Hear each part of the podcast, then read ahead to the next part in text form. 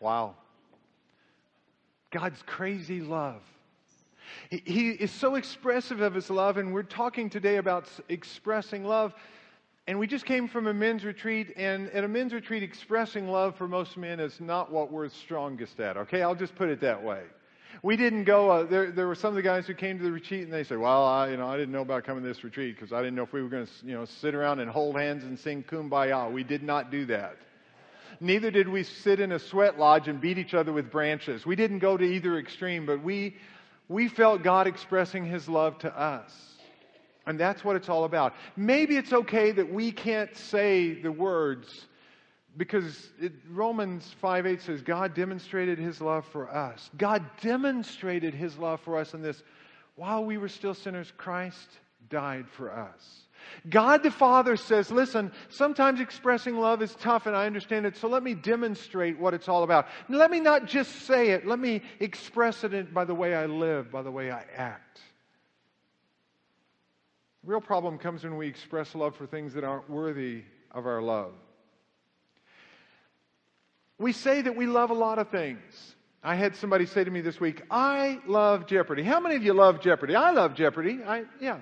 You know what Jeopardy is? It's trivial pursuit on steroids. That's all it is, right? It's trivial pursuit on steroids. I was watching Jeopardy one time, I'll never forget, and the category was 16th century art. And I said to Kathy, I'm not going to get any of these. And I was right.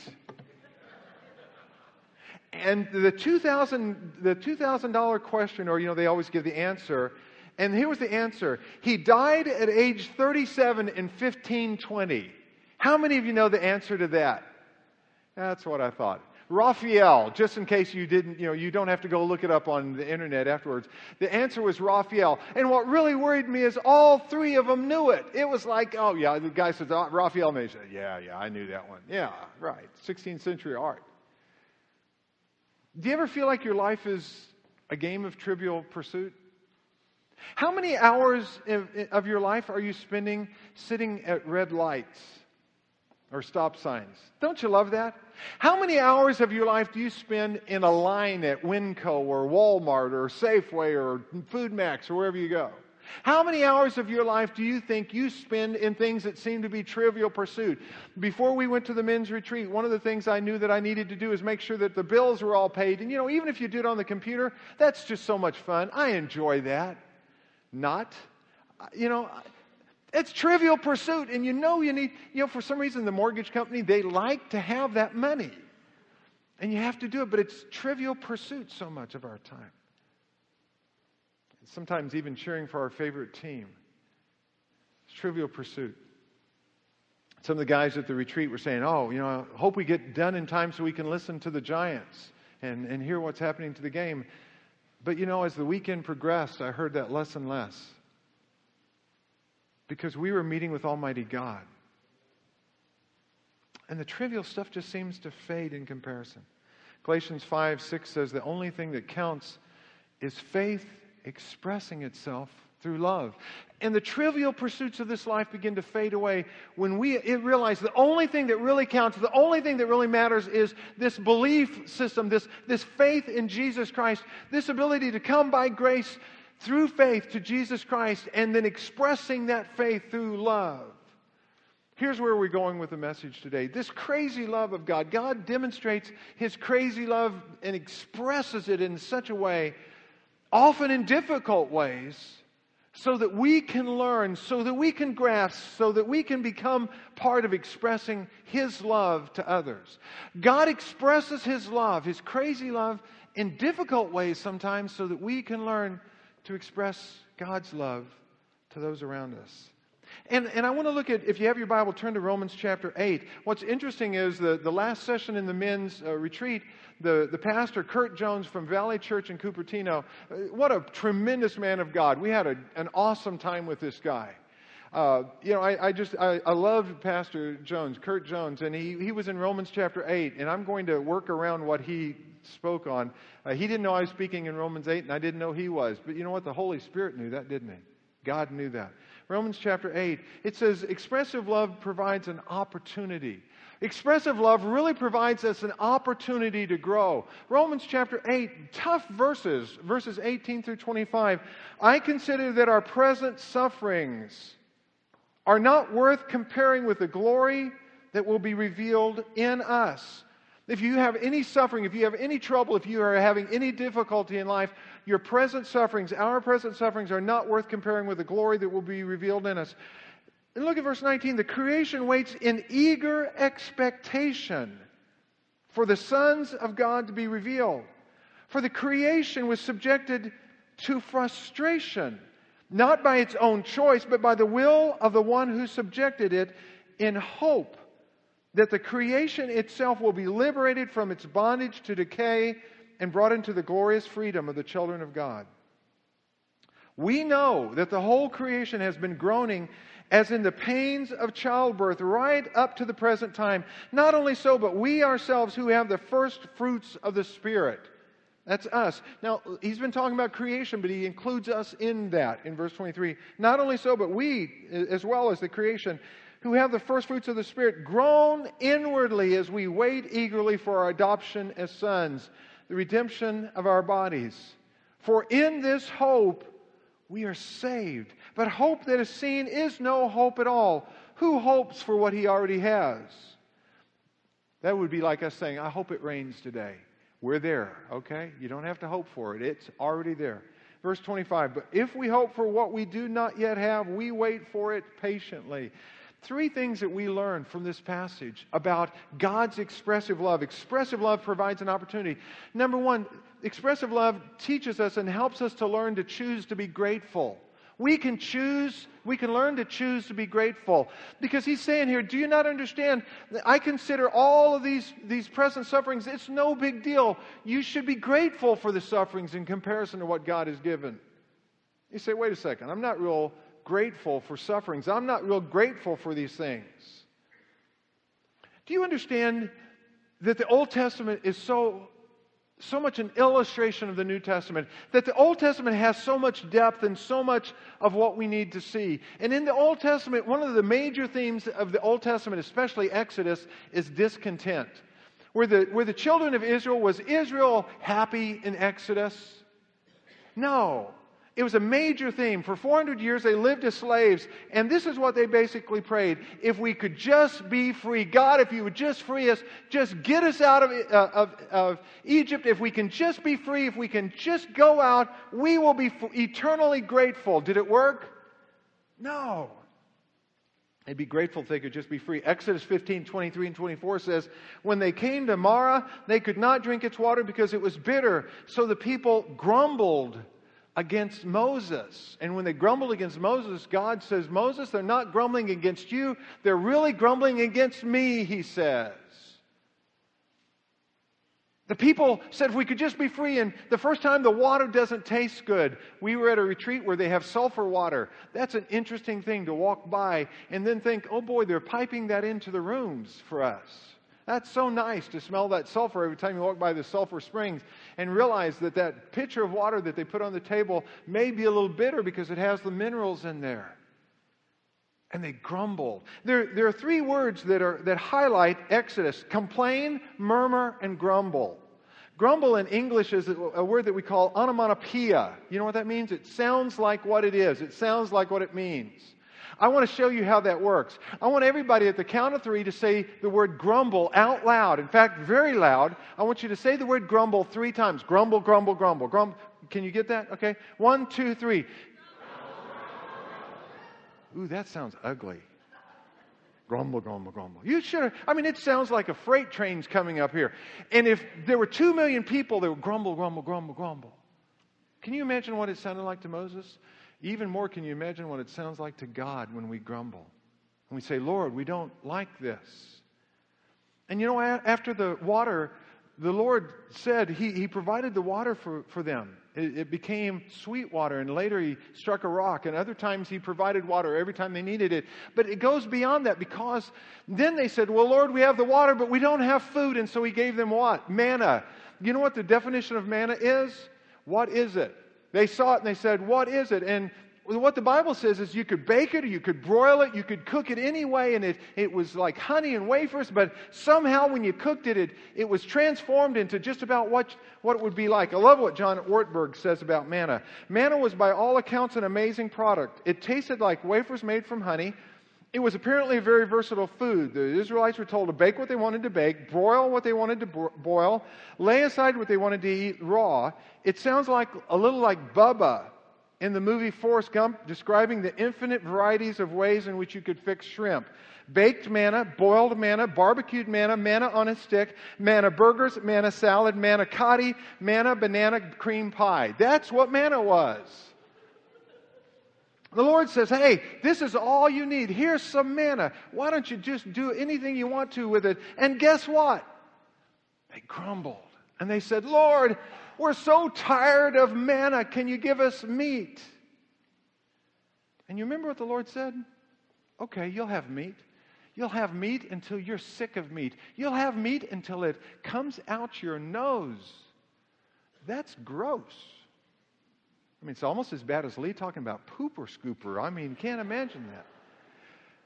Can you, can you imagine the meat? They were so sick and it made them sick and it and look what it says in 1 Corinthians 10:10 10, when Paul is writing back about this time it says, "And do not grumble as some of them did and were killed by the destroying angel." Do you realize that the, the leaders of, the, of Israel that came and said, We have to have meat, every one of them died because of their grumbling? What if God killed everybody in the church that grumbled?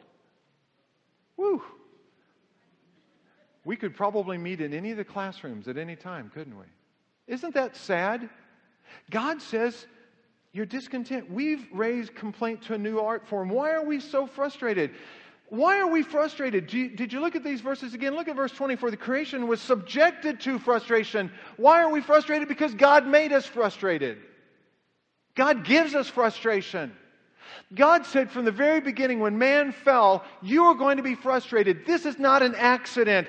God said, I will use even frustration in your life you can either complain or you can grumble or you can come back to God and see how He provides. We would set up other gods, and God knew that.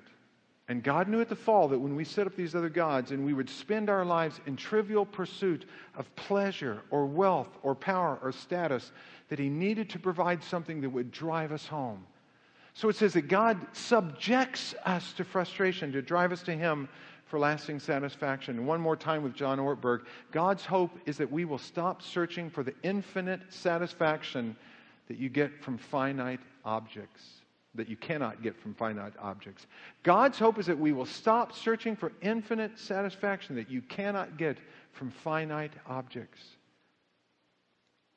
Paul is writing about this, and, he, and he, in Philippians chapter 4, he says, I've learned. It's a learning curve. It's not something that you just, one day you do it, but you make baby steps, and you begin to learn one day instead of grumbling, instead of complaining, instead of belly aching and saying, Oh God, my life is so hard. Instead, you turn to him and say, God, what are you trying to teach me? What do you want me to learn? What are you trying to teach me today? How are you trying to call me back home? And you make that baby step, and then you do it again and you do it again. Paul writes, I have learned, whatever the circumstances, to be content. I've learned contentment. He writes that in Philippians chapter 4. By the way, where does he write that from? From prison. I've learned to be content, he says, even from prison. Learn to be to choose to be grateful. Number two, eagerly choose to be fruitful. Again, God says that He gives us frustration because he wants us to go from the emptiness. There's a Greek word there. Mata uh, iotes. Mata iotes, it means emptiness. It means vast emptiness. It's, it's a futility. It's a purposelessness. You, you don't have any purpose at all. And so you, your purpose is gone. And he says there's that vast emptiness. And it's not to punish us. It's, not, it, it's to free us, it says. You're bound to decay. His goal is freedom to be fruitful. His goal is freedom for us to finally experience what it means to be healthy and vital and useful and fulfilled and satisfied. He said, Did you realize that you already have the, the first fruits? I learned a little bit about first fruits when we lived in Holtville. There were different, there were different uh, crops that they would put in, and especially the alfalfa. When they first planted the alfalfa, they would leave it for four or five years. But the first cutting was always the richest, the, it was the best. And it was true of the onions, the first crop of the onions, or the first crop of the broccoli, or the first crop of whatever it was. And we loved sometimes when they did the asparagus, somebody would come at the first cutting of asparagus, and they would bring us that fresh, new asparagus that had just come up. It had been waiting for 11 months finally for the season for the harvest to begin, and they would cut some of the fresh asparagus and they would cut it. And 15 minutes later, they would be at our door and they'd say, We know you're going to cook dinner in an hour. Here's some fresh asparagus to eat. Wow, that was a treat. The Lord says, I've, I've given you the fresh, the first crop, the, the first fruits of the Spirit. What is the fruit of the Spirit? Look at what it says. The fruit of the Spirit the fruit of the Spirit is love and joy and peace and patience and kindness and goodness, faithfulness, gentleness, self control. But the first fruit of the, of the Spirit is love. He says, I've given you this crazy love that overarches and, and overwhelms everything else. The fruit of the Spirit. And we're to eagerly choose this. I, I, I, it says there's an eager expectation. Again, very unique word in the Greek. It's to wait eagerly. It's a unique phrase. It literally, it literally means to lift your head. It means that you are in despair. You ever get in despair and you just, oh. You see the guys who are playing football and they miss the, they miss the, the pass or they miss the catch or they miss the kick and they go to the sidelines and what do they do? They put their heads down. And you'll see the coaches a lot of times come and say, Don't you put your head down, lift your head. And the Lord says, it's not because somebody comes and tells you, but because you are eagerly looking. You lift your head. It, it, means your eyes are fixed on that point of the horizon with expectation. You're standing on tiptoe. You're stretching your neck. You're, you're craning forward. Last week, when Gordon was up here playing, we had some people on this side of the choir that were dying to see his hands. And we had people on this side of the auditorium that were dying to see their hands and to see his hands because his hands were so amazing as Gordon is playing. What I couldn't believe is Gordon Mote, totally blind, can't see a thing, would clap his hands and bring his hands exactly back down on the keyboard where they needed to be. How did he do that? I don't know. Years of practice, years of sense of where he is on the keyboard. But he would do that, and it would seem miraculous that he would come down. And it wasn't that he was searching, he would come down full stride and just go right on with the song. And we were dying to see his hands. And some people, I noticed people that were stretching. I noticed uh, Jerry Bennett, she was stretching around trying to find it up in the choir. And I thought, she's going to fall out of that chair. So I was watching her. Forget Gordon, I just want to see her fall. You have this eager expectation. Is that the way you're looking at the Lord? Do you eagerly look, do you have this eager expectation? God, what are you going to do next? I'm in the midst of this frustration. I'm in, in the midst of this battle. My, my, the economy stinks and my life stinks and my job stinks and my marriage is in trouble and, and I'm having problems with my children. And I eagerly expect, God, what are you going to do next? That's the way he says to live every day so excited about what God's going to do next? Are we that eager to produce godly fruit, to, to have the fruit of the Spirit begin to well up in us, and that love and joy and peace and patience and all the rest? Eagerly choose to be fruitful. And the third one, joyfully choose to be hopeful. These are all choices you have to make. Joyfully choose to be hopeful. And in verse 20, I love the, the fact verse 19 says, The creation waits in eager expectation for the sons of God to be revealed. Verse 20, For the creation was subjected to frustration not by its own choice, but by the will of the one who subjected it. And then those two words, in hope. God did all of this with one hope. It's the key to the meaning of the whole passage. If those two words there, in hope, were not there, then we would think of God that He is an evil God or a vengeful God or he is a God who did not love, but in hope. He did this for one reason because he hoped that even the frustration that comes in our life from the fall would draw us back to him. We have an unending cycle. Have you ever noticed that? You have conception and birth and growth. And it's relentlessly followed by what? Decline and decay and decomposition. It talks about this, the decay of the creation itself. It says you start out with this birth and this growth and the maturity, and then all of a sudden comes the decline, the decay, the decomposition. We were on the third story, the third floor uh, for the men's retreat. It sounded like locomotives coming up and down the stairs.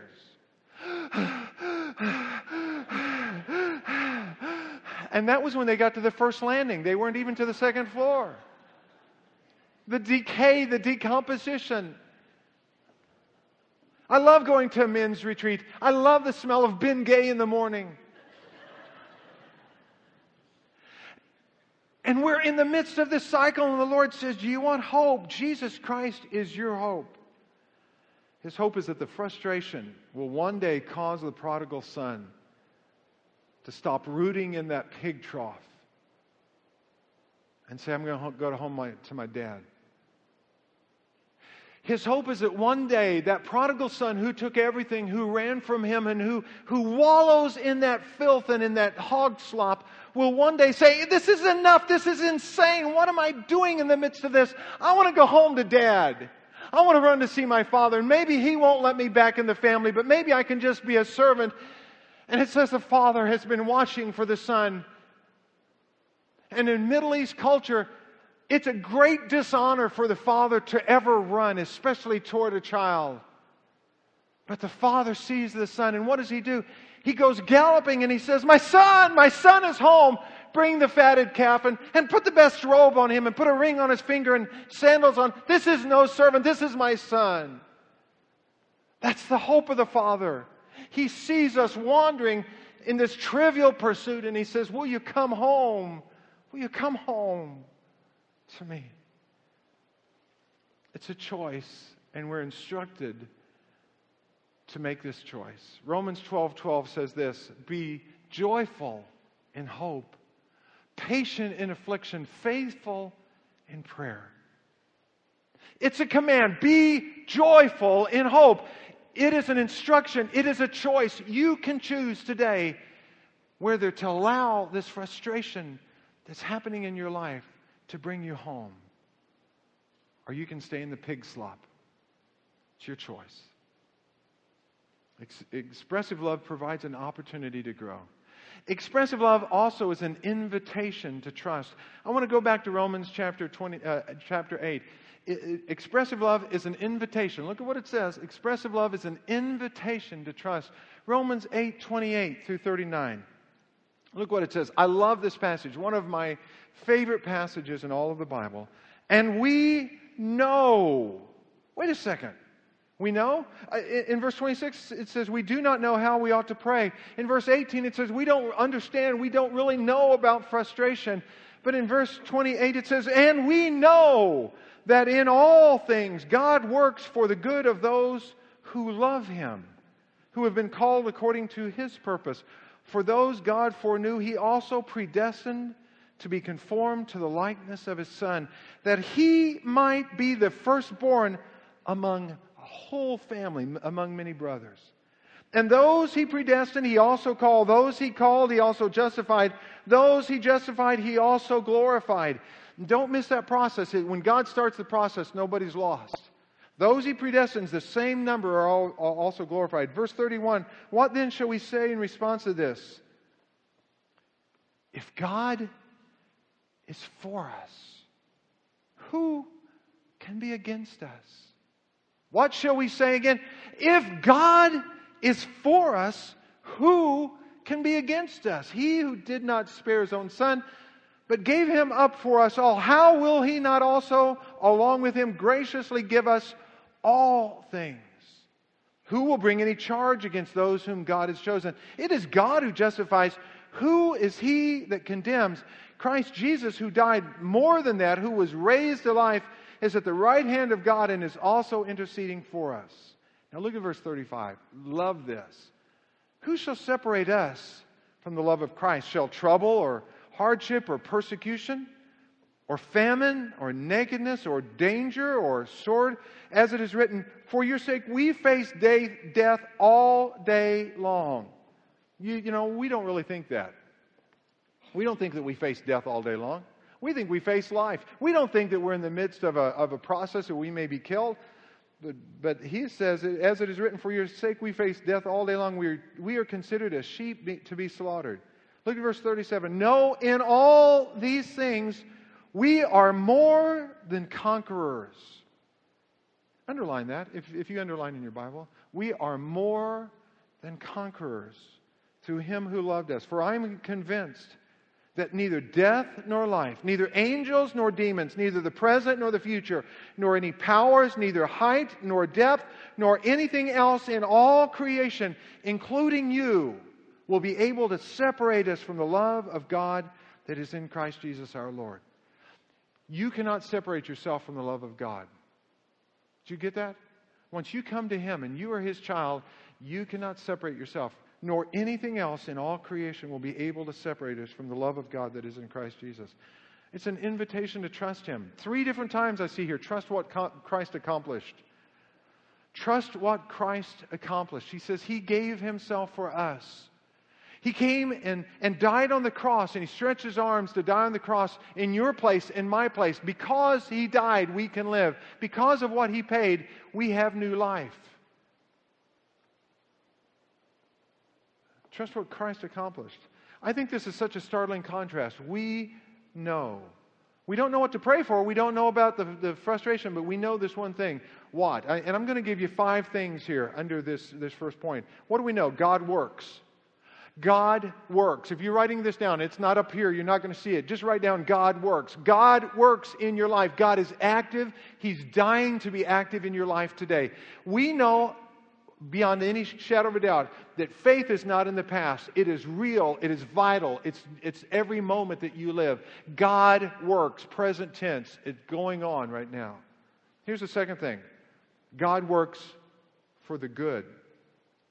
God works for the good. And we don't get that. We think somehow that maybe God works and He works in our life, but maybe it's, you know, maybe He's gotten off a little kilter. Maybe He's not doing something that's, that's right. And Paul writes to the Galatian church, they had gotten this, and they'd gotten to the point that they thought, well, you know, God's working, but I'm not really happy about the way he's doing it. And so they tried to do it in their own strength. And look at what Paul says in, in Galatians 3 3. Are you so foolish? After beginning with the Spirit, are you now trying to attain your goal by human effort? Are you going to go back and try to do this on your own? He says, God works. God works for the good. He has your best interest in mind at all times. And the third thing that I notice from Romans 8:28 is he says, "In all things God works for the good." In all things. That diagnosis that you thought was the worst thing that God could ever do is one of those things. Your circumstances in your job, your circumstances in your finances, your circumstances, whatever they might be, in your marriage, in your family, whatever it is, in all things, God works for the good. In everything that happens in our life, God works for the good. Even the negative is used by God for our good. You remember two weeks ago we saw that video? We, we had a video two weeks ago called The Chisel, Skit Guys. And I know some of you watched it because some of you went back and said, Did you know there's a whole lot of videos from those guys? Yeah, absolutely. Go to the website, the Skit Guys, and you can watch probably 40 or 50 different videos. But in the chisel, God is there with his chisel, and he has his hammer, and he has his chisel, and he's doing what? He's chiseling off the parts. And he says, What are you going to chisel away? And he says, Everything that doesn't look like me. And that negative part, when God is chiseling, and he says, Can you take a little bit off the sides right here? I'm really having a hard time, you know. And God says, No, I'm going to take off what I need to take off. And it seems negative and it seems painful, and you think, God, don't chisel there, that hurts. And God says, But I want you to look like Jesus Christ. God works. God works for the good. In all things, God works. And then look at the next one. He works for the good of those who love Him, is the fourth thing I want to point out. Of those who love Him. That's the only limit. That's the only limiter here. And, and, God says, I want you to, to know me. I want you to trust me. I want you to have faith in me. I want you to be a part of, of my family. But more than anything, God says, I want you to love me. They came to Jesus, and, and Jesus could have said, The greatest commandment is to, to, to trust and obey. The two things you need to do are trust and obey, for there's no other way to be happy in Jesus but to trust and obey. Wouldn't that, I mean, that would have made a great song if Jesus had said that. Oh, that is a song. Never mind. But that's not what he said. What's the greatest commandment, Lord? What do you want me to do? And he could have said, Well, I, it's all about great faith, or it's all about grace, or what, something else. And what does he say? It is, we come by faith. We come because of God's grace. But he said, I want you to be a part of my family. I want you to love me and love others. I want you to love me. God works in all things. God works for the good of those who love him. And here's the fifth one who have been called according to his purpose. Who have been called according to his purpose. God was not surprised by the cross. The cross was not an accident. It was not a hiccup. It was not a, a, bump along the road. The cross was carefully planned out. God's purpose included the cross. It included Jesus Christ dying for you. It included Him dying for me. He had a purpose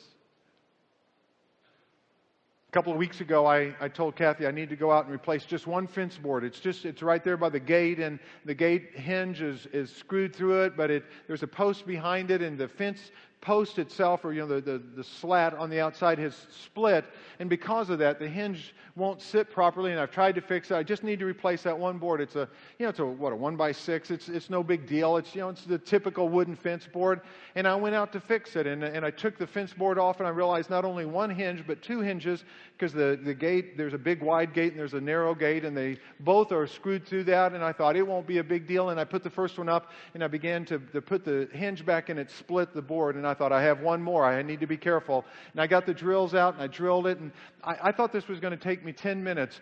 And then by the time I drilled it, then I needed to readjust the hinges and prop it up and do this and adjust everything. I was out there an hour and a half to replace one stinking little board.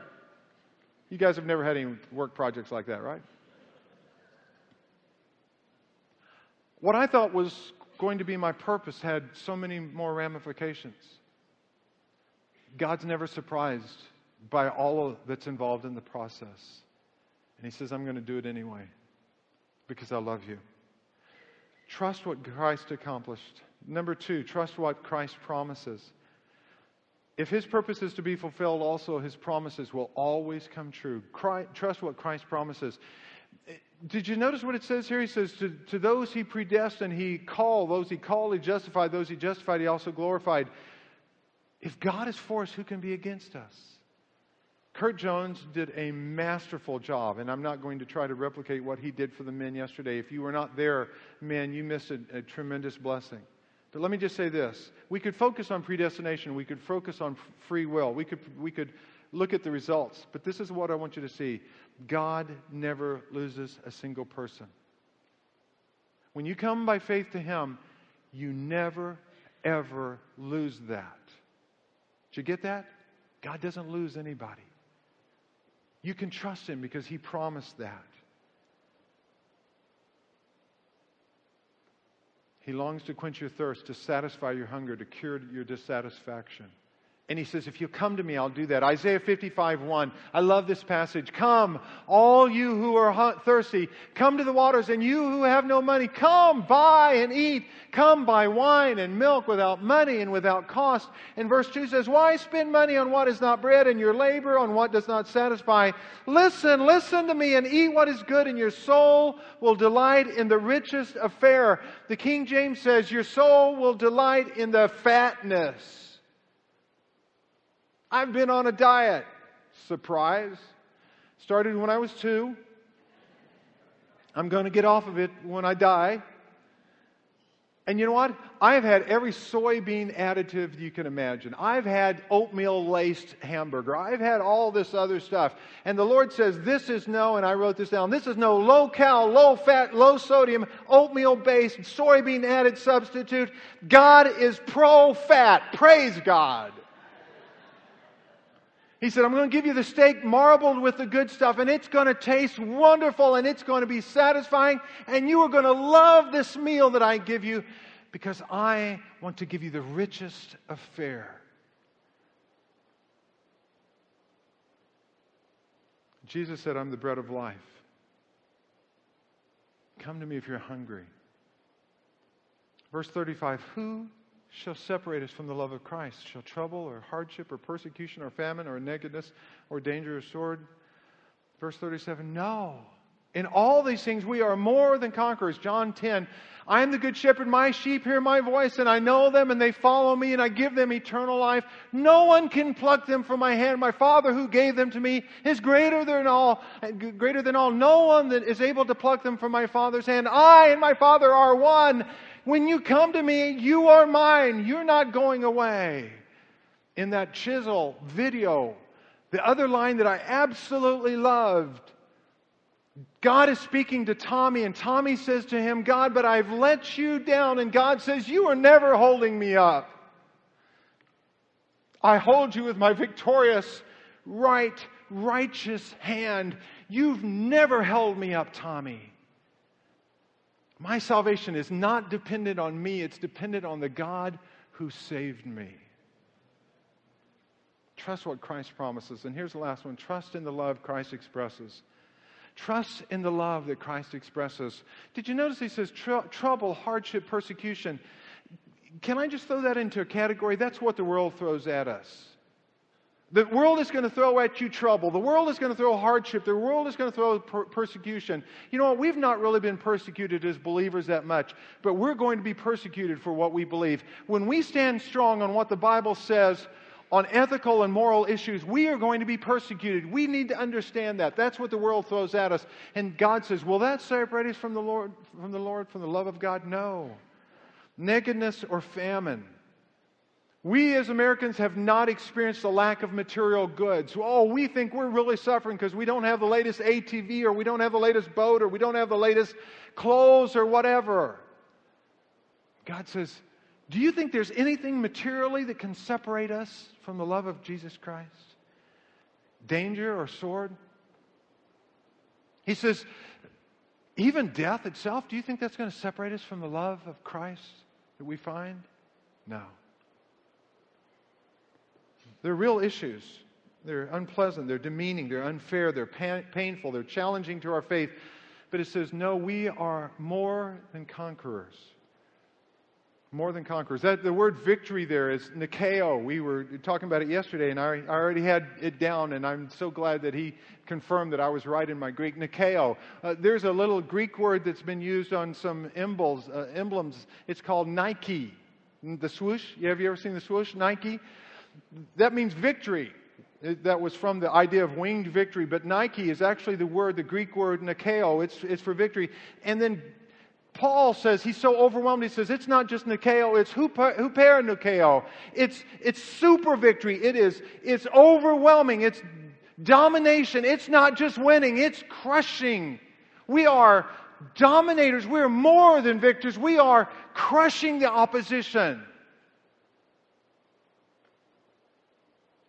Through him who loved us. Ephesians, look at what Ephesians says. I pray that you, being rooted and established in love have, may have power together with all the saints, that's everybody who's a believer, to grasp how wide and, and long and high and deep is the love of Christ, and to know this love that surpasses knowledge, that you may be filled to the measure of all the fullness of God, that you may be super victors, that you may be conquerors for Jesus Christ. And the word literally in the Greek says, I am convinced. I have become convinced and I remain convinced and I will be convinced until the day I die. The way that the verb is used, it's not just a past or present or future, it's all of the above. In the past, I was convinced. Today, I'm continue to be convinced. And tomorrow, I will still be convinced that we are more than conquerors in the perfect tense. Have you ever had a chance to let the Lord help you to be a conqueror? I was really challenged. I had another illustration to end with, but I was really challenged by the speaker yesterday, by Kurt Jones, and, and it dawned on me. When was a time that I allowed some personal thing to, to really allow me to struggle? And I went back to an event that may be different from what you thought. A, a few years ago, uh, when our daughter was pregnant with the first child, uh, Nico, Nicholas. Uh, we were so excited about her having a baby, and, and there was some question, and she had the baby, and everything was great. And we went, we were there, and, and it was an exciting time, and we were so thrilled about this baby being born, and we were typical grandparents, and we went back and forth and everything. A couple of years later, she's finishing, our daughter is finishing her college uh, degree, just about the time she decides to go back for, to finish her degree, she gets pregnant the first time, and a couple of years later, just as she's finishing again, uh, then she's pregnant the second time, and we think, wow, this is really exciting to, to have to go through two pregnancies and finish up all this time at U, the University of Texas. And, but she's going through this, and we're so proud of her, and she, she you know, she says, uh, uh, we said to Sam, her husband's parents, if they would like to come and be in Austin for the birth of this baby, we wanted to share the, the wealth, and it was so much fun, and they came and little Lincoln was born with Down syndrome. For some reason, when she called and she was devastated and the tears were there and we were on the phone, I, I, so desperately felt like we should be there. And we already had tickets for two days later. We were going to pass in the night and, and hand the baton off from, from Sam's parents to us, and we were going to stay a while, and we ended up staying a little longer. And I, and I came back, and Kathy stayed until Lincoln got out of the, the NICU, the, the neonatal ICU. And we stayed during that time, but that's not it. During that time, I was able to give Lincoln to the Lord, and I was able to give Liz and Sam, and, and we were concerned about it, but it, it, it was overwhelming, but it didn't seem to be one of those times that was just oh, too much for me. And then about a year later, Sam was diagnosed with a rare disease that made all of his joints swell, and he couldn't hold any weight, and he couldn't work for a while, and, and they didn't know for sure whether it was some sort of really bad arthritis or something else. And then came the diagnosis that, that our son in law, 30 something years old, was going to have to take chemotherapy for the rest of his life. Once a week for the rest of his life this young man was going to have to take these powerful chemicals to knock down this disease just to allow him to live some normalcy. And we don't know what it means about the length of his life. And here he has this special needs child, this Down syndrome baby, and I was just overwhelmed. And I'll confess to you, I wanted to move. I wanted to move to Austin. I felt like I needed to be there. I, you know, I, I could help and I could be the papa and I could step in and, and that was my first ministry to my children. And the Lord did not allow that. He didn't want that. I'm being honest with you, folks.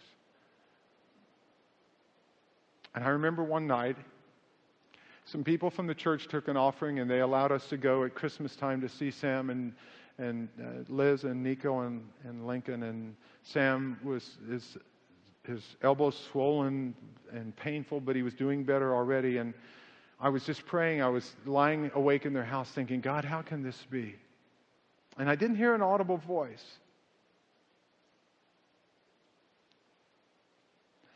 But God said, Do you not think that I have them in my hands? And this verse came back if God is for us, who can be against us? Can tribulation or distress or famine or nakedness or peril or sword? No, in all these things, we are more than conquerors.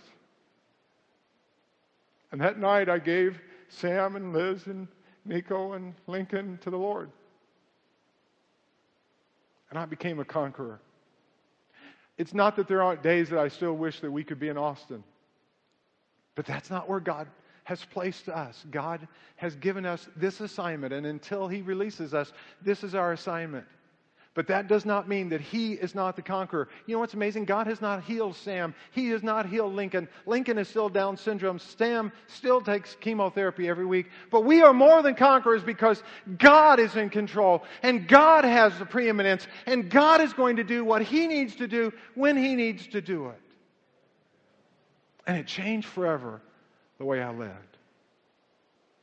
And I would never have gotten there unless Sam had had to be in that condition.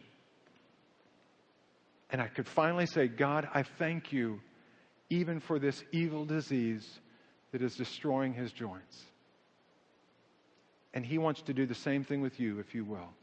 Do you trust his promises? Do you trust what he's achieved? Do you trust his love? If so, it changes forever the way you live. Would you bow with me and pray?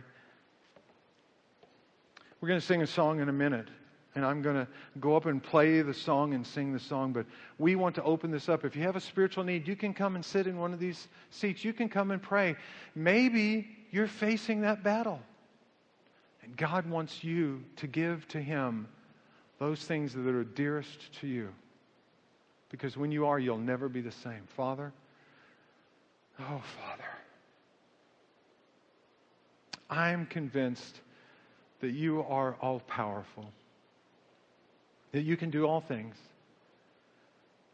and that you have a purpose that's far greater than my purpose, and you have a plan that's far greater than my plan.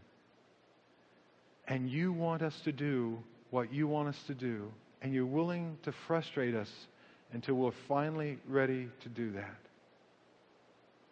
So make us your people.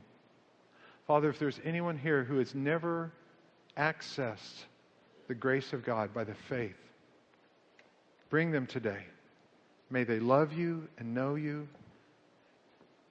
and trust you. We pray this in Jesus' name. Amen.